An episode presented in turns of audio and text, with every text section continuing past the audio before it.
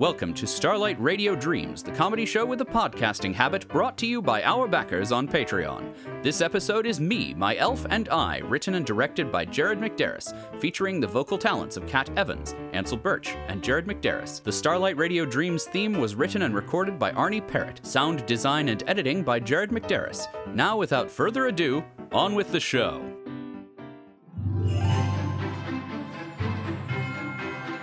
Good evening. It's Friday, December 4, and you're listening to Me, My Elf, and I. I'm Crumble Bumbletum. Joining us tonight are my guests Simon Sillypants, assistant to the press secretary for Mr. Santa Claus, Good to be here.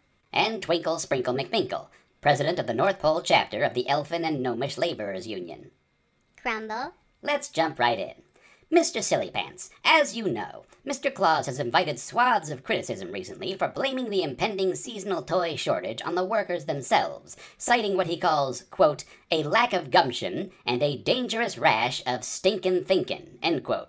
Crumble, these allegations have been greatly exaggerated and have very little evidence to substantiate them. Oh, come now. Mr. Claus is just as concerned about getting toys to the good children as anyone else. This is just another example of kids on the naughty list pointlessly smearing his name.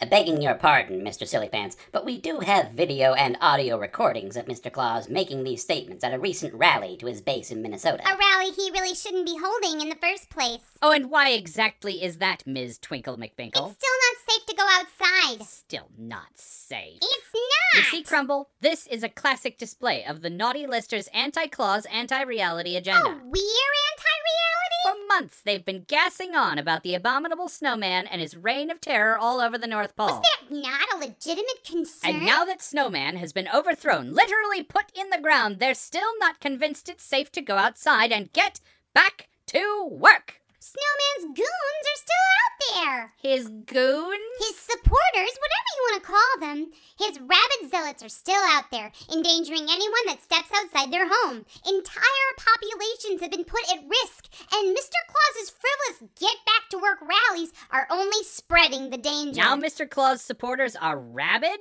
You see, Crumble, how the slander is just never ending with these snowflakes? Rabies cases do tend to skyrocket shortly after Mr. Claus's rallies. and they always affect Claus's supporters in disproportionately large amounts. Initially, until they begin biting their neighbors, of course. Show me the numbers. Uh, we do have three different reports right here uh, one from the World Health Organization, one from Doctors Without Borders, and one from the Rudolph Institute of Scary Scary Boo Boos. Oh, as if they don't have an agenda. These are facts, Mr. Silly Pants. Facts! And if Mr. Claus is so pathologically incapable of taking responsibility for his actions, His actions. then the least he can do is stop making things worse. Excuse me, excuse me. His actions? Mr. Claus gave all of those elves rabies? Mr. Claus did invite the abominable snowman into his cabinet. Oh, here we go. He did! Just like he does every leap year, he walked right into his cabinet, swept out all the cookies and crockery for no good reason, and then fired everyone and replaced them with whoever he liked at the time, including a very violent and very rabid, abominable snowman. And when said snowman began slaughtering and eating elf workers, Mr. Claus repeatedly defended his actions, claiming the reports were falsified. Yes? He even went so far as to suggest the victims of the slaughters had been made up, despite one of these victims being beloved choo choo train designer and social media influencer Flossie Pancakes. Exactly! I think all these elfist extremists are forgetting that it was actually Mr. Claus who eventually put down the abominable snowman, ending his reign of terror. He didn't, though. The elf workers. He provided the weapons those workers used to overthrow Snowman.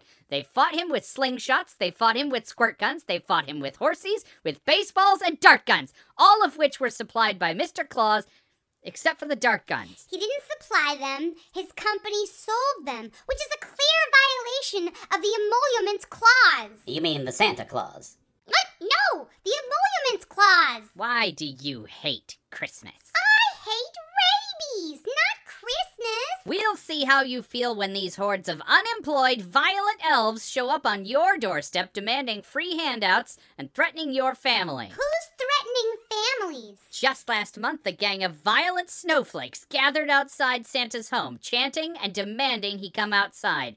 They even climbed up into his chimney. Santa enters millions of chimneys every year without permission, and he balks when one person allegedly threatens to do it to him. So you admit it. You see, Crumble, these people are the real terrorists. Well, call me biased, but I think the real terrorist is the guy who actually terrorized and killed people.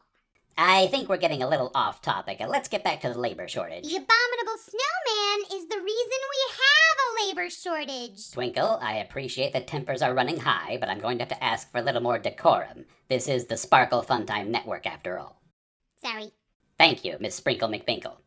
Now, Mr. Sillypants, do you agree that the terrorist attacks of the abominable snowman and his adherents played a significant role in the present labor shortage? Don't you think terrorist is a little dramatic? This was just one lone wolf criminal And his 30,000 supporters. who is now gone.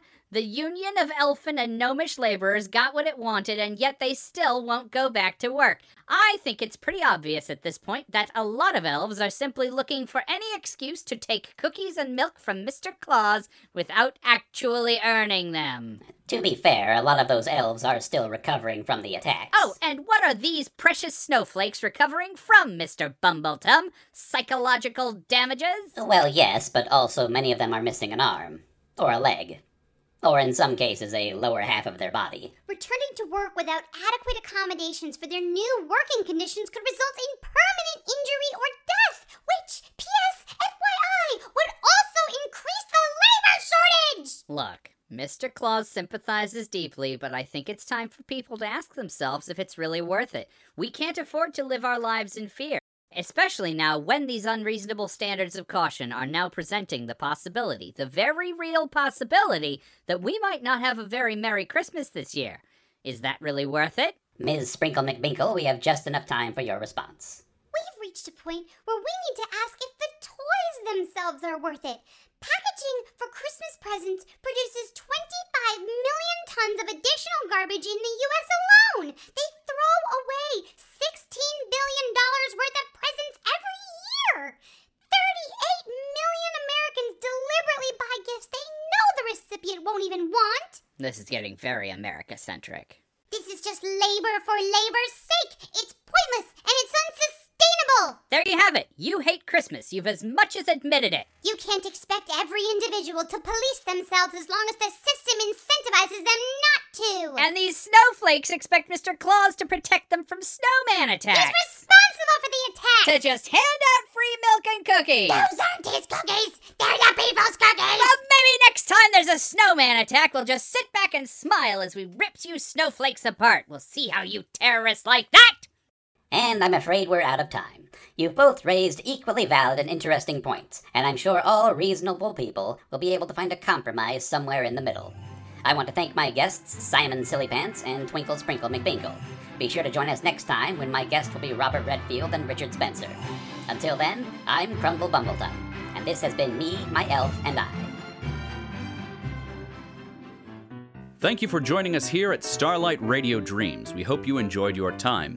We've got another live stream show in the works for January 29th, 2021 at 8 p.m. Central. Find more information on our website, starlightradiodreams.com, as well as our social media Facebook, Twitter, and Instagram. Until next time, Pod Squad, keep laughing and keep dreaming.